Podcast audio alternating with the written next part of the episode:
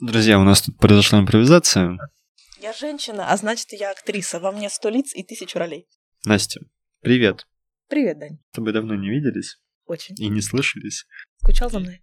Да, Честно скажу. скучал по тебе, Все, ладно. по вас. По вас, да. Меня интересует такой вопрос. Учит ли импровизация, в глобальном смысле, что такое импровизация, во-первых? Во-вторых, э, импровизация в театре. Я прочитал, что есть такое направление, и такие театры существуют. Она помогает ли человеку думать как-то иначе и меняет ли его сознание? Потому что когда ты импровизируешь, ты не живешь шаблонно, а разрабатываешь какие-то новые каноны своей жизни. И мне кажется, что это очень помогает э, детям, которые впервые сталкиваются с моделями поведения в обществе, думать не так, как им навязывают, а думать так, как они внутри чувствуют и как они хотят. Есть одно интересное место, где такому учат. Ты много вкинул тем. Да. Давай по Как ты порядку. думаешь?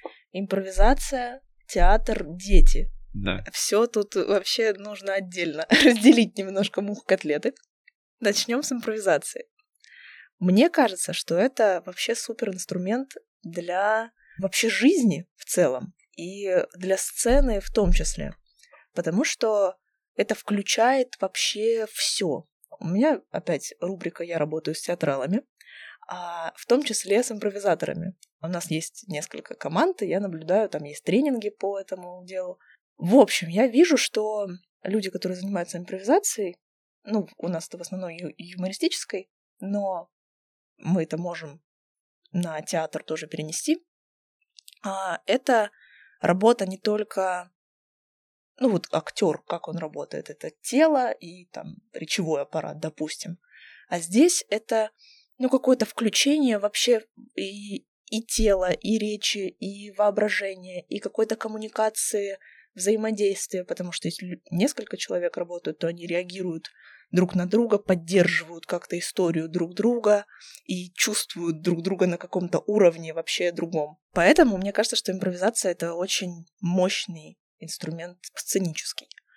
Импровизация для детей в театре — это вообще новый уровень разговора, потому что здесь вообще такой вопрос, зачем а, театр детям и почему они должны... Зачем дети в театре? Да, и зачем дети в театре, почему они должны там играть.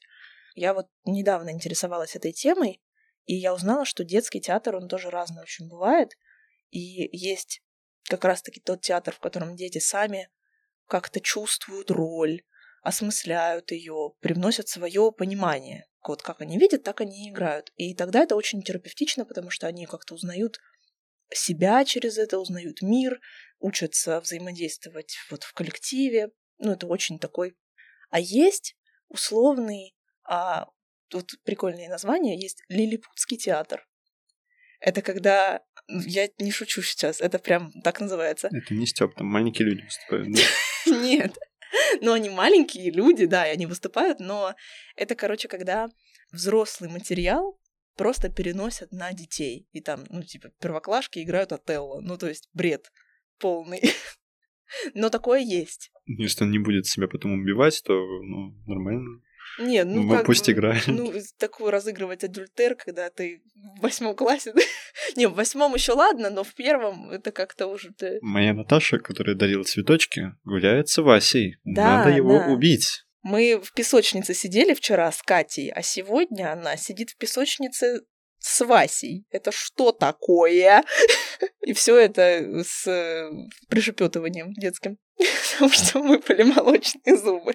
Короче, если вот этот лилипутский театр, это red flag, это no, так нельзя. No? Это No? Окей.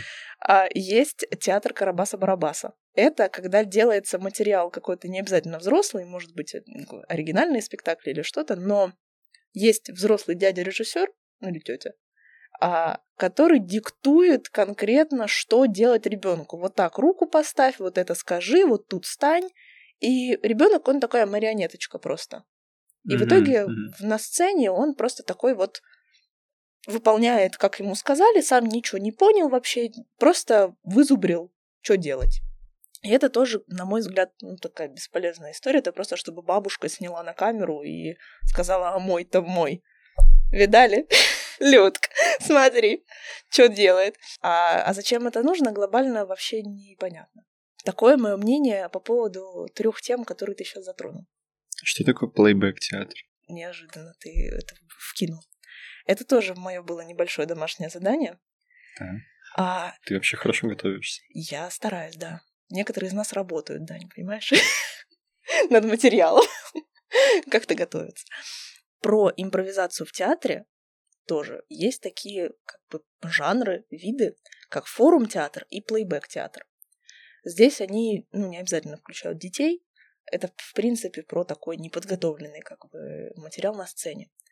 Плейбэк-театр, насколько я понимаю, это когда берутся истории зрителей и типа разыгрываются на сцене. Вот пришли зрители, вышли актеры, говорят, так, вот ты мне расскажи что-нибудь на вот эту тему, ну, на какую-то заданную, там, расскажи что-нибудь про свои летние каникулы. Человек рассказывает, как он был в летнем лагере, убегал там от шакалов, э, было ему весело и классно. И тут же разыгрывается эта история, как он убегал от шакалов. Как бы в этом импровизация, в этом такой прикол, живость. Есть форум-театр. Это часто используется в работе с подростками психологической.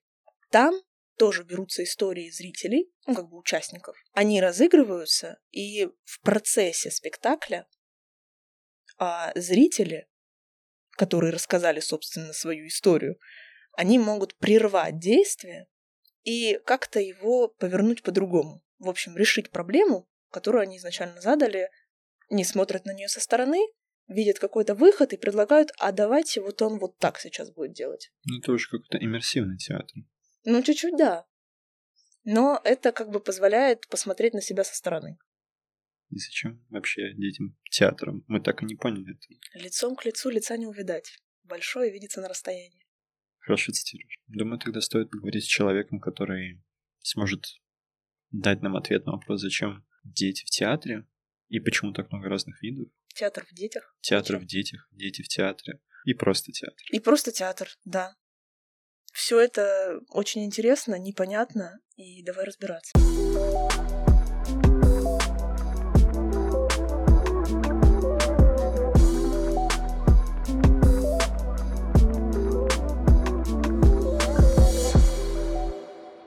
Всем привет!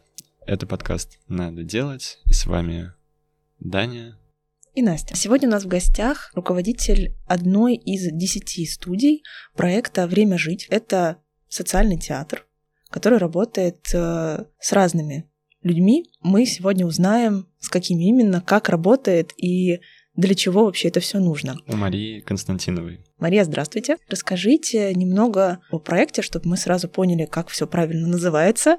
Это благотворительный драматерапевтический проект «Время жить». Мы работаем, э, в основном это подростки, которые живут э, в детских домах, но сейчас это как э, социальное учреждение. Также у нас есть подростки, которые живут в интернате, ну, это вот основной наш такой состав участников. Есть еще дети, которым меньше 10 лет, но их меньше детей. То есть в основном это ребята, которым от 12 до 18 лет. Плюс у нас еще есть э, выпускники, так как 11 лет проекту. Ребята, которые выпустились из э, учреждения, они уже живут самостоятельно, но они стали волонтерами проекта как-то продолжают а, все равно к нам приходить, так как у нас есть социальный театр, и с нами вместе делать уже наше дело. Вы увидели каких-то детей, и вы поняли, что им, ну, вы хотите помогать? Или у вас вначале зародилась какая-то идея, а потом вы начали искать вот детей, которым можно помочь? И... Ну, это не у меня просто идея это возникла, а у нашего руководителя проекта Юлии Эльмаровны Ефремовой. И появилась вот идея того, что сделать такой а, театр, где дети сами будут придумывать все от э, своих персонажей до вообще воплощения вот этой идеи в спектакль. Но за этим стоит э, большой такой процесс, он и творческий во многом, и психологический. Потому что когда э, у любого человека идет творческий процесс, это какое-то проявление себя. И также у ребенка он проявляет через э, творчество то, что его волнует на сегодняшний момент. Если просто обратиться к ребенку, сказать, а что у тебя, вот какая проблема, что ты сейчас, за что переживаешь, ему сложно вот так вот рассказать тебе. А когда это происходит через э, безопасное такое поле театральное, игровое, То, что для ребенка более свойственно, чем разговор вот такой, как у нас сейчас. Так что вот он просто играет, а на самом деле он проживает какой-то волнующий его вопрос. Можно было бы на этом остановиться, просто приезжать к детям и играть. Ну, вот поиграли и уехали к другим детям. Но хотелось, чтобы, во-первых, для ребят это был такой большой процесс. Ну, для них очень важно, чтобы была какая-то регулярность, и чтобы взрослый человек, который к ним пришел, он э, был надежным. То есть не просто приехал на разик и уехал. Поэтому придумали такой формат, что это будет в течение целого года для ребят. Они будут прямо вот э, не только придумывать и играть вот здесь между собой в маленькой группе, но и создадут большой такой спектакль, который покажут на фестивале. Складывается ощущение, возможно, ошибочное, что э, дети из э, социальных учреждений довольно замкнутые или э, не очень доверчивые. Поэтому театр — это не то место, в котором таких людей как будто легко представить. Ну, в этом, наверное, заключается драмтерапия. Как вот этот конфликт разрешается? Вы знаете, я когда не занималась сама театром, наверное, бы я так и подумала, что, ну вот в театр идти, если, да, то это надо быть таким уже раскрепощенным. На самом деле, когда общаешься с актерами профессиональными, понимаешь, что они вообще-то очень э, бывают зажаты вот в жизни. Как мне кажется, человек как раз приходит в театр, чтобы что-то проявить такое, что а, в жизни не очень-то проявляется. Угу. Привычка, да, в школе, например, э, берут на какие-то праздники ребенка, который уже там с выражением выходит и рассказывает стихотворение. А те, которые стесняются, их, ну и не надо выходить. Да, действительно, это такой, есть такой подход. А у нас наоборот. Остаются как раз те, которые вот стеснялись, э, замкнутыми казались. И они здесь э, в процессе начинают находить э, какое-то вот такое поле для самовыражения, потому что ведь театр это ты можешь быть персонажем, который просто сидит в домике и говорит только куку. -ку. Поэтому очень круто для нас то, что дети сами придумывают себе персонажей. Нам не надо их заставлять он какой есть персонаж, его придуман, таким он и будет. Ну да, это интересно, что они не играют какую-то роль конкретную данную, потому что как раз-таки, я думаю, это накладывает ответственность на то, что ты должен сыграть ее как-то определенно, или там ты сыграл плохо. Когда ты сам придумал, то да, это, знаете, это прям можно вот представить, как когда мы были детьми, мы играли там, например, в магазин или во что-то, да, вот. Мы же не задумывались, а как это делать, мы просто играли. И это во многом похоже на то, что мы делаем, а, потому что ну, вот, даже взрослые, я вот как режиссер, я играю с ними. И я в этот момент не думаю ни о чем.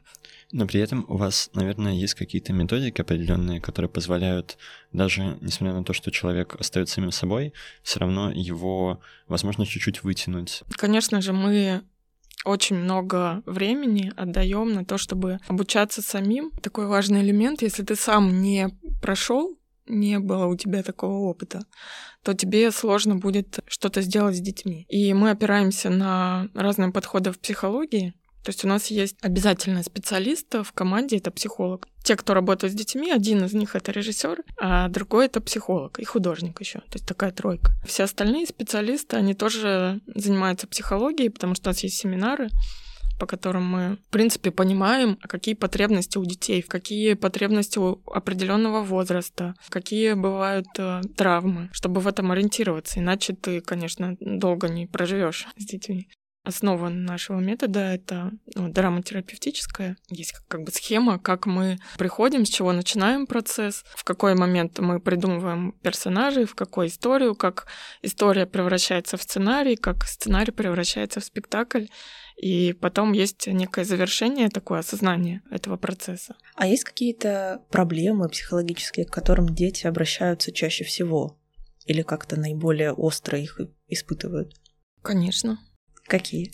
Я думаю, что э, вообще это проблема подростков такая, что им очень много говорят сверху, как надо жить. Мало кто вообще спрашивает, а как они хотят сами и как они думают сами об этом. Ты хочешь такого-то, а как ты это сможешь достичь такого результата? Самая, наверное, такая большая потребность это в том, чтобы их выслушали в безопасном пространстве, где они будут их оценивать, ну, по крайней мере, не будут их критиковать вслух. Это минимум. А максимум — это то, что постараются их понять, услышать то, что они говорят, и с уважением отнестись к их э, на сегодняшний момент, может быть, бредовым. Помочь им из этого такого хаоса мыслей выбрать что-то, что действительно для них важно и ценно.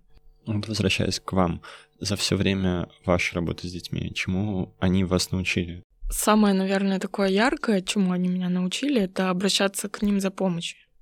Потому что изначально мне кажется, что все, кто приходит в проект, это люди, которые, у которых есть идея, что я сейчас помогу. Я не, не исключение, я тоже так. В процессе, а я 10 лет вот занимаюсь детьми, постепенно я пришла к тому, что все чаще и чаще я прошу помощи у них, ну, то есть включая их в этот процесс, говорю, что вот сейчас я не понимаю, как с вами. Вы все носитесь, даже к маленьким так. Вот у меня две группы просто есть, старшая и младшая группа, им там по 8 лет. И я прямо говорю, я не знаю, как сейчас с вами. Нам нужно делать репетицию, а вы просто бегаете, бьете друг друга. Иногда даже я расплакаться могу. Это, наверное, для них такое что-то необычное очень, потому что привыкли к тому, что взрослый все-таки это такая сильная какая-то фигура, которая всегда знает, что делать. А здесь вот некую растерянность я показываю им. Хотя, конечно, ну, это не значит, что я полностью прям растеряна, не знаю, что делать. Я просто постепенно включаю их в этот процесс, и вот э, мы так друг друга учим справляться вместе с ситуацией. А как они реагируют на проявление слабости, если можно так сказать? Сначала они, мне кажется, шокируются, просто вот, а что это? Кто-то такой более эмпатичный э, начинает сразу же как-то жалеть, что для меня сложно принять, что меня сейчас жалеют в основном, когда они это немножечко переваривают, они начинают включаться сами вот в эту историю, как бы немножко переходя в роль ну, наблюдения. То есть пока ты им говоришь, ребят, ну давайте соберемся, ну давайте, у нас же репетиция, ну давайте не будем драться. То есть они как бы себя в своей роли только видят. А когда ты им говоришь, что вот у нас есть вместе репетиция, я тоже не знаю как, я понимаю, что вам хочется поноситься, они как будто бы выходят из своей роли и смотрят сверху на этот процесс и начинают начинают как-то пытаться в этом это регулировать. Мы разобрались э, с тем, как вот, собственно, что происходит в театре и что это дает вам, а как это помогает детям, что они получают от этой работы. Хорошо бы у них спросить. У нас как раз сейчас э, такой процесс, мы э, проводим беседы такие с ребятами, где спрашиваем, а что вот для вас то есть мы-то тут напридумывали чего-то взрослые. Как вы сами это видите, что для вас важное? Первое это то, что ты можешь как-то выразить себя. Вот у подростка, да, если вот просто прям представить, у него есть много разных в голове мыслей. Они все пока в теории какие-то замыслы даже. Так как взрослый мир говорит, что все это чушь, тебе надо просто учиться, то подростку как бы такой ну, получается некий конфликт. Я хочу вот это, это, это попробовать, а должен учиться. А когда же я вот это попробую? И как мне вообще попробовать, чтобы остаться живым? А здесь такое получается игровое поле, где я могу что-то попробовать в короткое время. То есть они могут это проигрывать, какие-то такие ситуации, которые, может быть, в жизни бы всех шокировали, но здесь вот Э, можно подраться даже, да, ну, ну не по-настоящему, естественно, а как в сценическом таком бою бесконтактном, э, но проявить какие-то свои чувства, эмоции, которые везде не проявишь. И за счет этого появляется в голове много таких связей, наверное, я так предполагаю, э, много такого опыта, который потом можно в жизни уже применять, как ты просто выбираешь у тебя не один не одна дорога, а их несколько, и ты выбираешь. Ну, то есть какую-то свободу они получают в этом. Свободу, Внимание к себе направленность, угу. направленность, потому что есть все-таки взрослый, который за этим наблюдает, и он создает э, безопасное поле. То есть мы создаем вот внутри нашей группы безопасные какие-то правила, и в них можно уже себя чувствовать э, свободным. Есть у вас какая-то цель? Вот к чему вы хотите их привести? Или вы просто даете им возможность самовыразиться и проиграть то, что у них уже было изначально какие-то проблемы? Или вы хотите их сами к чему-то привести? Изменить их психологически? знаете, сложно сказать э, про всех э, специалистов, и у нас разные очень дети, потому что у нас есть э, дети, у которых есть особенности, и здесь разный подход. А вот я, например, работаю с э, ребятами, которые учатся в школе-интернате. Просто вот они там проживают, то есть у них никаких таких ментальных особенностей нет, психических. Изменить я точно не хочу их, а скорее вместе посмотреть на какие-то проблемы и вопросы, волнующие их, и поискать а, какие-то выходы, которые позитивные. Ну, мы так это говорим, то есть позитивный выход из сложной ситуации. Потому что, как правило, подросток видит только в черном цвете, что у меня такая проблема, ее либо не решить, либо она решается плохо. И что он одинок еще. Да, и что он одинок. То есть здесь моя такая роль, задача посмотреть вместе, сказать, что я рядом, не только я, но вот еще взрослые, еще есть наши э, коллеги, наши твои партнеры по сцене. И мы вместе можем подумать, как это можно сделать, как решить проблему. Плюс еще, э, поскольку это драматерапия, и ребенок заявляет не чисто свою проблему, а проблему персонажа, все-таки через безопасный такой подход. Он может сам отделиться, и вот в сложных ситуациях я могу сказать, что посмотри на вот эту проблему не как персонаж, а как автор этого персонажа. Чего бы ты хотел для него? Это очень часто помогает ребятам, потому что они тогда входят в другую роль, не свойственную им пока, да, ну, скорее роль уже известна взрослому человеку. И здесь они смотрят на него, и они как бы становятся взрослее, чем они сами являются, и могут направить этого персонажа. А так они получают опыты для себя тоже. А вот расскажите, как у вас происходит ваша работа в течение года, вот от начала формирования персонажей и до фестиваля, который проходит ежегодно? А, ну, зависит от того, новая эта группа или нет, потому что у нас есть, а, например, вот у меня группа, она в этом году новая, а до этого я 7 лет вела ну, практически один и тот же был состав. Если это новая группа, то у нас начинается все с такого процесса арт-десанта, мы это называем. Это когда мы приезжаем а, в учреждение, где дети проживают, и их при приходит достаточно много.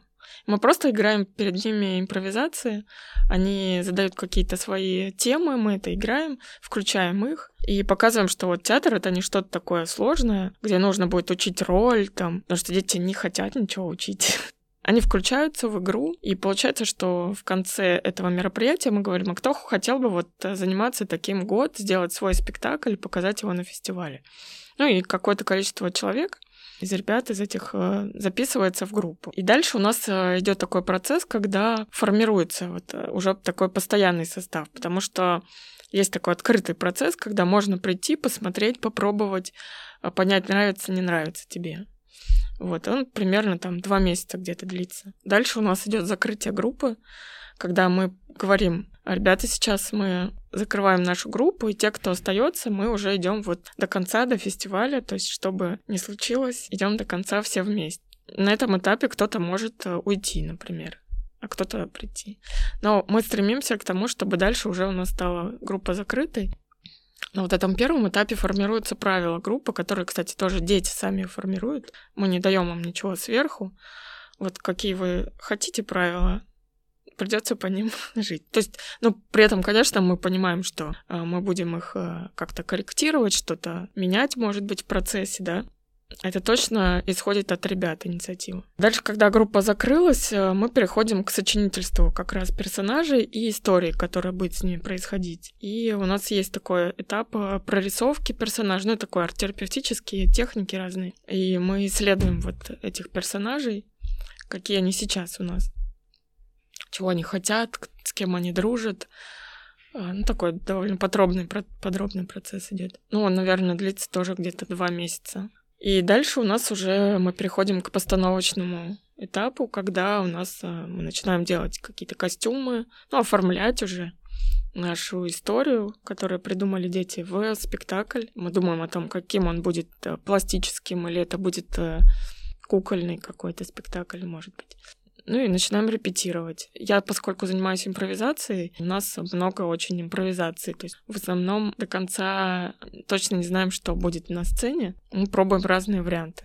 А импровизация в этом случае ну, как-то облегчает э, вообще процесс, делает его более доступным? И почему именно импровизация? Во-первых, это всегда что-то новое, а детям э, важно всегда что-то новое, потому что они быстро привыкают к чему-то, им становится просто неинтересно. То есть целый год э, ну, какую-то роль свою репетировать, это далеко не каждый захочет. А здесь получается, что ну, они пришли, а хоп, тут что-то поменялось. И это им интересно. Плюс э, это не так э, привязывает к каким-то способностям именно, ну, актерским. потому что ты можешь себе постоянно менять что-то. То есть сегодня ты хотел, например, петь, а завтра тебе уже не хочется петь, ты можешь э, танцевать. Мы не привязаны так к этому. Если брать классический какой-то театр детский, то там невозможно будет вот так вот раз и поменял все накануне спектакля. Актеры, которые вокалом занимались, вдруг поставили танцевать. А здесь мы можем такое сделать, и это будет хорошо. А вы замечаете за ребятами, когда вот проходит какое-то время, вы говорили, что ввели группу 7 лет, когда они взрослеют, что и это, это свобода, которая их приучают думать как ты хочешь, и делать так, как тебе интересно и важно, а, что тебя волнует. А меняет ли это их потом, и видите ли вы разницу с детьми, которые не участвовали в этом проекте, и а, потом взрослели и были более, что ли, шаблонными? То, как они, в принципе, потом делают выбор в жизни, ведут себя. Ой, очень хочется на это надеяться и ве- верить в это. А, сказать, что вот прям утверждать, что это так, наверное, это нужно было бы с ними поговорить и спросить, узнать у них.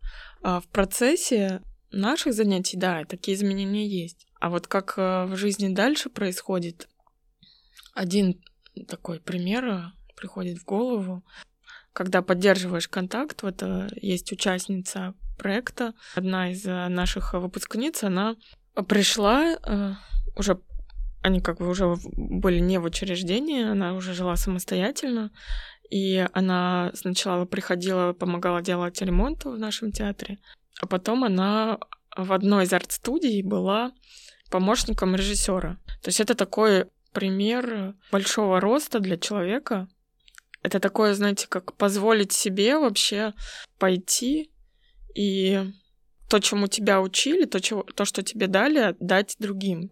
Это очень интересно, что вы как будто бы воспитали новое ну, поколение людей, которые помогают, думают о других, что вот мне помогли, теперь я могу это передать остальным. Да, причем они сами так и не думают, что вот я пойду сейчас помогать. У них э, может быть, еще пока не такой вот э, мозговой э, процесс, но они это делают, а потом уже понимают, даже иногда отрицают, что я иду не для того, чтобы помогать кому-то, а потом оказывается, как бы они приходят, ну да, я им, наверное, даже сложновато признать, что я кому-то что-то хочу помочь, но по сути они на самом деле такие эксперты.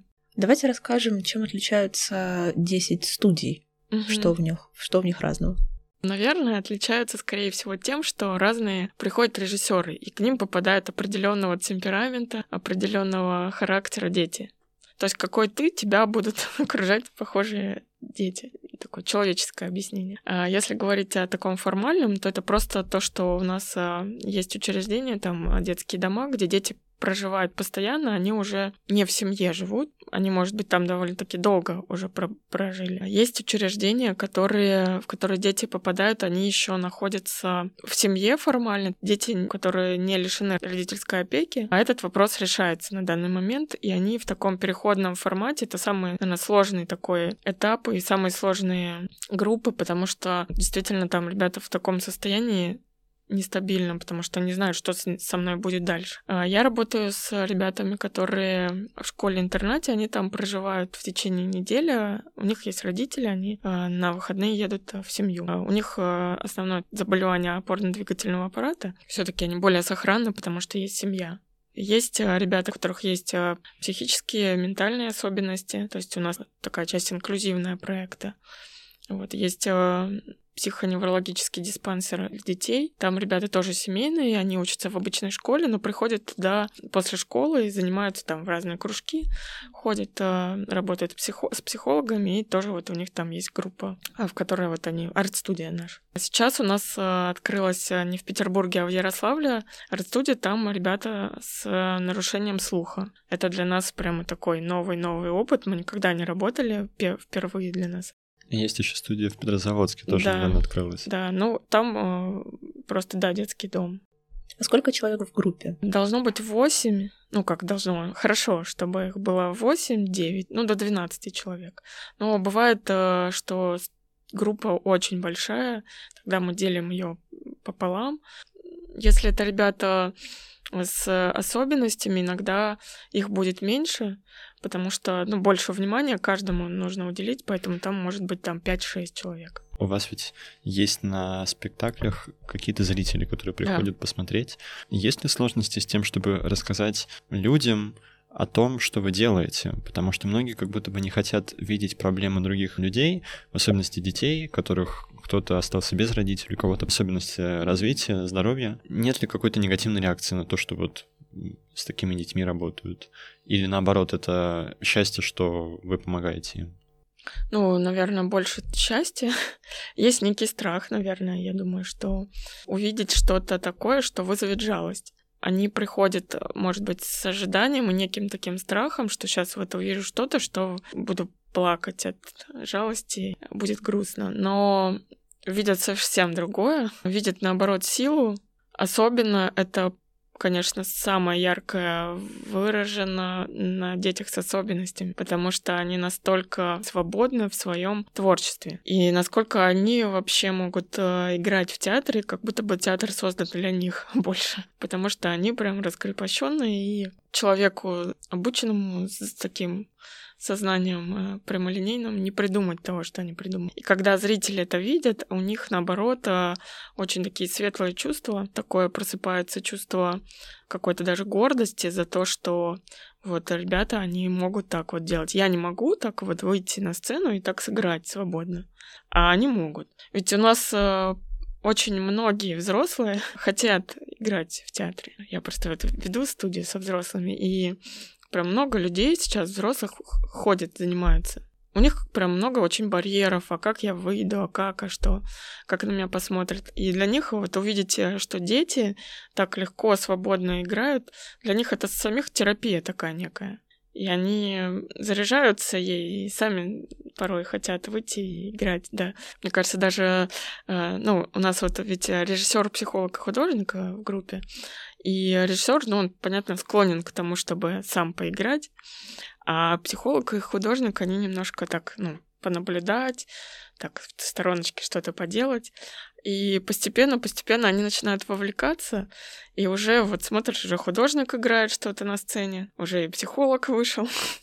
И потом так заряжается. Вот у меня в спектакле играл психолог. Иногда, особенно когда первый год ребята выступают, как и такая опора, они берут себе кого-то взрослого играть. На многих взрослых это действует терапевтично очень. А как вы привлекаете зрителей на спектакле? То есть это какая-то реклама, какое-то там в соцсетях продвижение? Как это работает? У нас есть клуб друзей проекта. Это волонтеры, которые как раз с детьми не занимаются, но они хотят как-то вот приобщиться к нашему проекту. Такая, такой отдельная рукав нашей большой реки. И в основном это вот, наверное, большая часть зрителей, это вот те, кто пришли как волонтеры либо они уже давно и прям постоянные наши зрители, либо это те, кто хочет присоединиться и приходит э, посмотреть э, спектакль. Через наши соцсети приглашаем. У нас нет такой задачи, чтобы вот весь мир это увидел. Ну, может быть, она есть, но пока мы еще не беремся за это, и как-то вот зрители сами появляются. Но при этом у вас задача помогать детям, и судя по тому, что открываются студии в других городах, видимо, вот это вот ну, так скажем, ниша, она не сильно заполнена. Наверное, не так много студий в других городах. На самом деле вы правы в том, что Петербург — это очень... Ну, Петербург, Москва — большие города. Они в целом наполнены благотворительными организациями, которые приходят к детям помогать. А если даже отъехать к нам в Ленобласть, это уже будет э, гораздо меньше такой вот э, поддержки именно долгосрочной. То есть в целом мы примерно раз в год участвуем в каких-то конференциях между некоммерческими организациями, благотворительными фондами. Вот сейчас, например, мы проходим обучение, и там много очень организаций из разных-разных городов, которые занимаются темой сиротства. Они с разных сторон к этому подходят, то есть помогают там и в образовании, и а, в устройство в семью. Но вот через э, такие каналы тоже мы обмениваемся информацией. Здесь сложность в том, что все-таки драматерапия это не настолько широко известно известное для всех слово, и они все понимают, что это такое. То есть, когда даже мы объясняем, мы говорим, что вот, ну, это театр, не всегда просто объяснить, что на самом деле за этим всем стоит большой такой процесс, который очень влияет на каждого ребенка и насколько он глубокий. Но мы верим и идем в города. А как вы работаете с финансированием? откуда его брать вот некоммерческому проекту? Ну, у нас есть э, поддержка фонда президентских грантов. Это уже с 2017 года такой вот основной, такой базовый источник финансирования. До этого проект был волонтерским пять лет. Было сначала весело, потом сложно. Ну, поскольку э, пришли в основном большая часть там студентов, и еще это было нормально, потом все как-то работать, семья, и тут уже был вопрос о том, что нужно реально финансирование, и что это ну, не просто какое-то увлечение наше доброе дело, это еще и работа, и здесь нужно профессионализироваться. Плюс еще у нас есть достаточно большое количество частных пожертвований. Ну, он может быть для каких-то фондов маленький, но для нас это ну, такой существенный. То есть нас поддерживает много людей, э, которые периодически нам переводят э, какие-то кто-то небольшие там совсем суммы, но регулярно, а кто-то побольше. Плюс у нас есть э, поддержка от города вот помещения, в котором социальный театр, это комитет имущественных отношений, то есть мы его по э, ну, по социальной аренде арендуем. И партнеры из бизнеса, которые нам помогают э, в основном к фестивалю, чтобы дети и подарки получили, и мы сделали там декорации, ну то есть вот такое, такая поддержка у нас. У вас есть эти люди не равнодушные, которые имеют какую-то аудиторию, тот же Арсений Попов, который а, просто заинтересован в том, чтобы вам помогать, и да. таких людей немного, наверное, да? Я не знаю, сколько таких людей, но проявлено мы видим Арсения, да, что это тот человек, у которого есть э, большая аудитория, и который искренне подходит к этому вопросу, потому что до Арсения мы... У нас были такие попытки обратиться к медийным личностям, но это даже если происходит такой контакт, то когда человек сам, ну, нет у него, может быть, времени или какого-то, каких-то возможностей вникнуть поглубже, это не срабатывает. С Арсением в случае было по-другому, потому что он, ну, изначально знаком с руководителем проекта. Первое, что он сделал, он пришел, познакомился с самими ребятами, с театром, с нашим. Тогда это было на стадии ремонта совсем. Мне кажется, что это такое хорошее взаимодействие, когда не просто я вот помог, а я в это включился. Сейчас уже у, проекта есть э, большой опыт и какие-то вот имена и названия, э, связанные с ним партнеров. А если вернуться вот в 10 лет назад, насколько сложно было, собственно, находить помещение, какие-то подаваться на конкурсы, привлекать финансирование? Может быть, как-то презентовать надо проект особенным образом? Я скажу, наверное, в чем легкость этого сначала, потом сложность сначала хорошая. А, легкость э, в том, что ты не знаешь, у тебя нет э, какого-то вот такого опыта, у тебя есть фантазии больше как это должно быть. И так как это люди творческие, они подвержены тому, что вот загорелся идеей, и ты такой же с горящими глазами бежишь ее исполнять, и здесь тебе вижу цель, не вижу препятствий. И мне кажется, таких э, очень много проектов, и они на стадии такой задумки очень классные, но потом при встрече с какой-то э, сложностью им, конечно, ну не все могут вот перепрыгнуть через какой-то барьер первый. Но у нас э, наш руководитель, Юлия Эльмаровна, это взрослый такой творческий, с горящими глазами человек, при этом с трезвым умом, мне хочется так сказать. То есть это такое сочетание и порыва и при этом обдумывания такого подхода к тому, чтобы все-таки сесть, обдумать, как мы это будем делать. То есть были, конечно же, сложности, как это рассказать, потому что, ну вот мы на своем языке таком творческом приходим к людям, рассказываем бизнес, они нас не понимают. Ну, они думают, ну, какие-то странные люди, но не, им денег нельзя давать, они их просто на шарики воздушные пустят или на конфеты. Лучше мы им конфет дадим. Но постепенно мы брали конфеты, это я условно, да, конфетами я называю какие-то материальные. Краска, это может быть э, картон, то, что нам нужно для декорации. Это все равно важная помощь. Да, Без конечно, да. Сложно. Но вот э, так, чтобы нам доверили прям сразу деньги, э, ну, это редко, ну, это только вот если лично руководитель наш, Юлия Эльмаровна, идет и разговаривает с другим руководителем, там может такой контакт случиться. Дальше уже, когда мы хорошо там показываем, что вот э, вы нам дали краску, вот мы не себе покрасили в квартире стены, а вот действительно дети это сделали, вот смотрите, мы просто показываем процесс, как это происходит. И, например, у нас было такое взаимодействие с благотворительным фондом, и директор фонда, она выделила деньги нам на проект. И она сама прям приехала на занятие и увидела, что вот мы купили краску, ну вот эти деньги потратили на что, вот как дети рисует, пользуется этим, уже доверие появилось. Ну, то есть это такой был процесс э, большой выстраивания отношений с партнерами. Мы не скажу, что прям вот отличники в этом деле, мы учимся. Скажите, как у вас в этом году, э, возвращаясь обратно сюда, а, проходил фестиваль, насколько это было сложно и что получилось лучше? Фестиваль всегда проходит прекрасно, замечательно. И, э, как Юлия Эльмаровна говорит, над нами ладошка. Это даже выражается в погоде. То есть вот сколько было фестивалей, всегда солнце. У нас же квест э, это проходит на улице. В течение года дети делают свои спектакли, и они в основном это делают в арт-студии, где никому... Ну, то есть закрытый такой процесс. Потом все вот эти вот группы, они объединяются в один день в одном пространстве. Вот у нас уже несколько лет э, молодежный театр на Фонтанке, наш партнер. Там на сцене, на малой сцене, показывают свои спектакли. Это не носит э, оценочный характер, им не ставят э, баллы, не присваивают какое-то место. То есть все спектакли, даже если это одна минута спектакль идет, они все одинаково равноценны для всех нас. Мы настраиваем и детей на это, и зрителей, но при этом все равно у детей есть такой как бы а, шаблон, что все равно, если я еду на какое-то соревнование или на какой-то конкурс, поэтому меня будут оценивать. Чтобы вот снять у них это напряжение, что кто-то их там оценит, мы когда они приезжают, проводим для них большой такой квест игровой. И все, вот все-все-все, волонтеры, все режиссеры, психологи, художники, они становятся персонажами какими-то э, сказочными.